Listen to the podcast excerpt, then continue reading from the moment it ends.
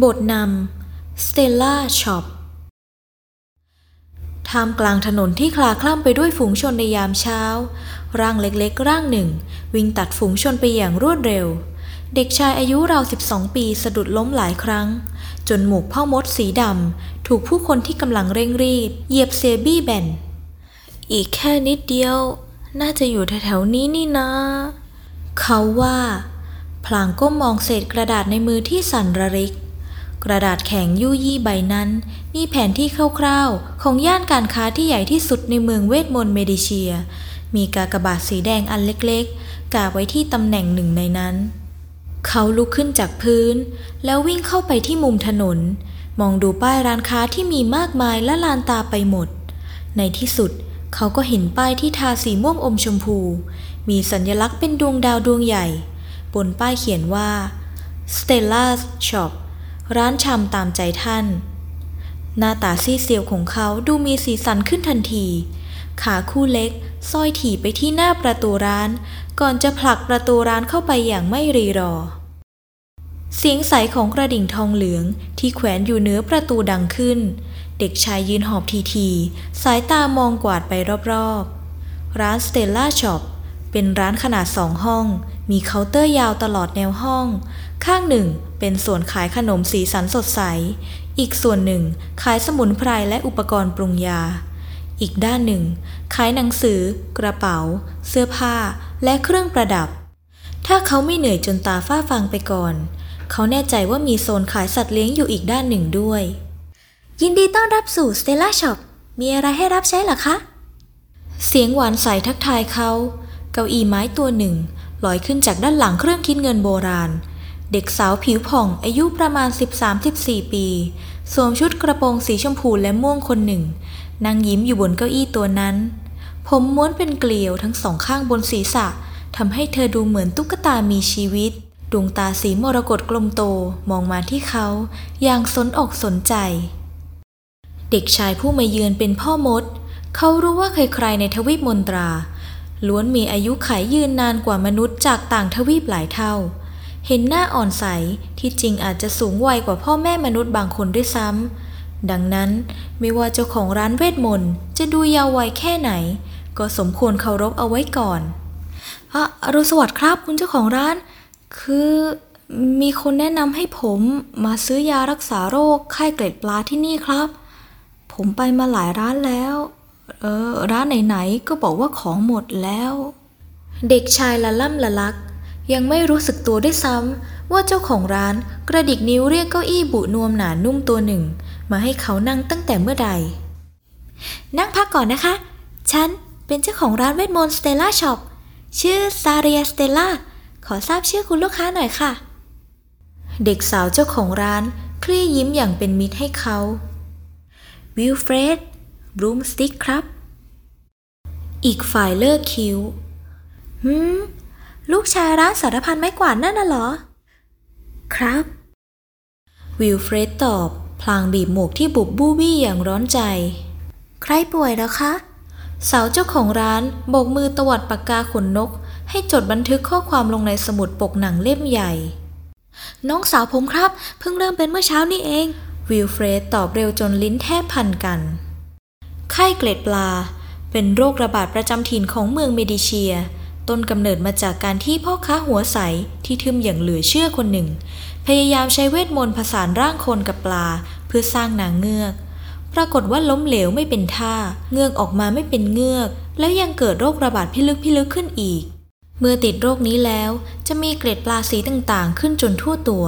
ทำให้คันขยเยอจนทนไม่ไหว นอกจากต้องลงไปนอนแช่ในอ่างน้ำตลอด 24 ชั่วโมง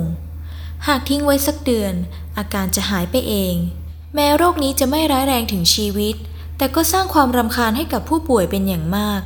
ทันทีที่เริ่มมีอาการ ใครต่อใครจึงมักรีบหายามาดื่มและทาโดยด่วน ยารักษาไข้เกล็ดปลาไม่ใช่ของหายาก แต่ช่วงปลายฤดูหนาวของทุกปี โรคนี้จะระบาดหนักทำให้ยาขาดแคลนอยู่เรื่อย เด็กสาวหน้าตุ๊กตาจดรายละเอียดลงไปในสมุดจนพอใจ แล้วจึงสั่นกระดิ่งทองเหลืองบนโต๊ะ ทันทีที่เสียงกระดิ่งกังวานใสดังขึ้น ชายหนุ่มคนหนึ่งก็เดินออกมาจากหลังร้าน วิลเฟรดชะเง้อมอง และรู้สึกคุ้นหน้าคุ้นตาเขาขึ้นมาบ้าง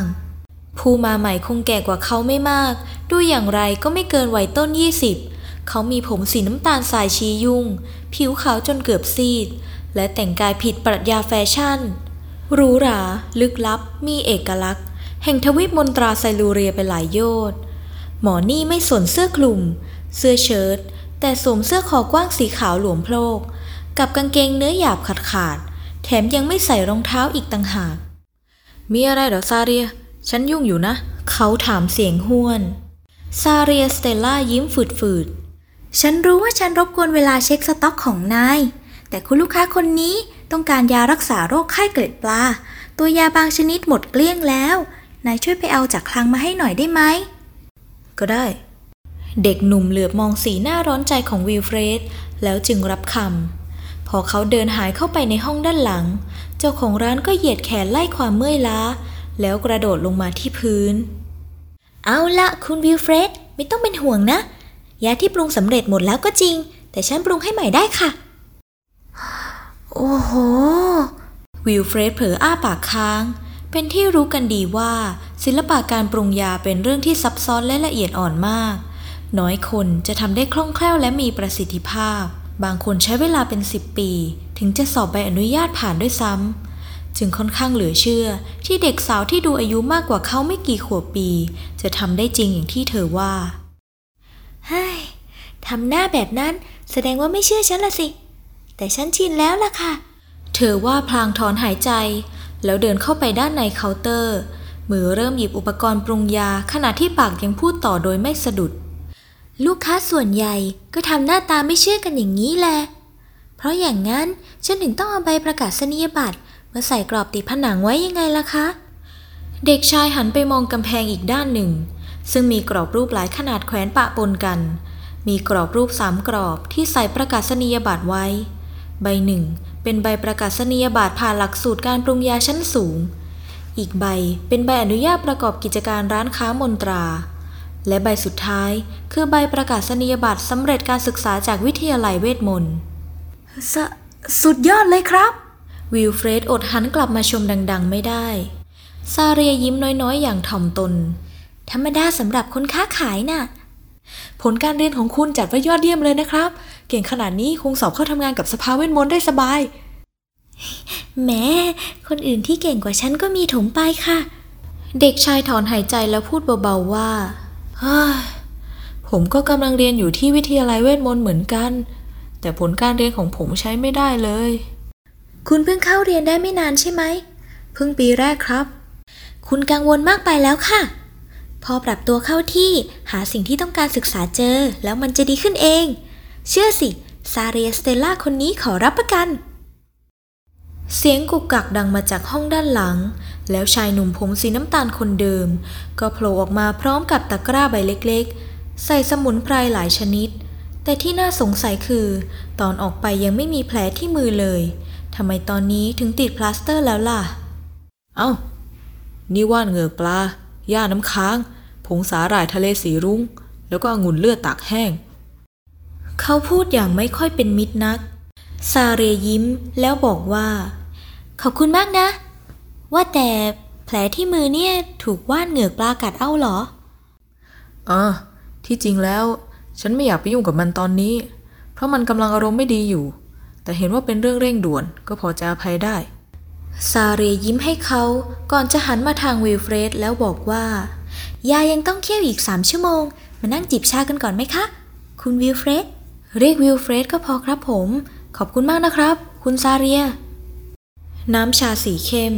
ไหลจากพวยกากระเบื้อง ลงสู่ถ้วยชาเข้าชุดกัน วิลเฟรดยกชาขึ้นดื่ม รสชาติของมันหวานนิดๆและชุ่มคอกว่าชาปกติ เขาเคยได้ยินคำร่ำลือเกี่ยวกับร้านสเตลล่าช็อปมาไม่น้อย ถึงจะปิดบริการชั่วคราวไปตั้ง 3 ปี แต่เจ้าของร้านก็รักษาทุกอย่างให้อยู่ในมาตรฐานดีดังเดิม ซาเรียเติมน้ำตาลลงในถ้วยของตนสองช้อน ไม่ไหวโฆษณาอย่างภาคภูมิใจว่า นี่เป็นชาสูตรพิเศษของครอบครัวฉันเองละผ่อนคลายความเครียดได้ดีนะ ขอบคุณครับ ถ้าไม่มาที่นี่ ผมก็ไม่รู้ว่าจะไปซื้อยาที่ไหนแล้วล่ะครับ วิลเฟรดพูดแล้วก็จะร้องไห้ขึ้นมาทำเอาซาเรียไม่รู้จะวางตัวอย่างไรดี เธอรีบตบบ่าพ่อมดน้อย เร็วๆ หลายๆ ที และคะยั้นคะยอให้เขากินขนมที่ชายหนุ่มเสื้อขาวยกมาให้ แหม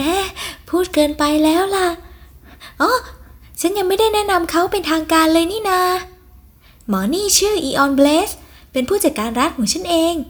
อีออนค้อมศีรษะนิดๆ เป็นเชิงทักทาย ดูเหมือนชาคลายเครียด จะส่งผลดีกับทุกคนมาก รวมถึงอีออน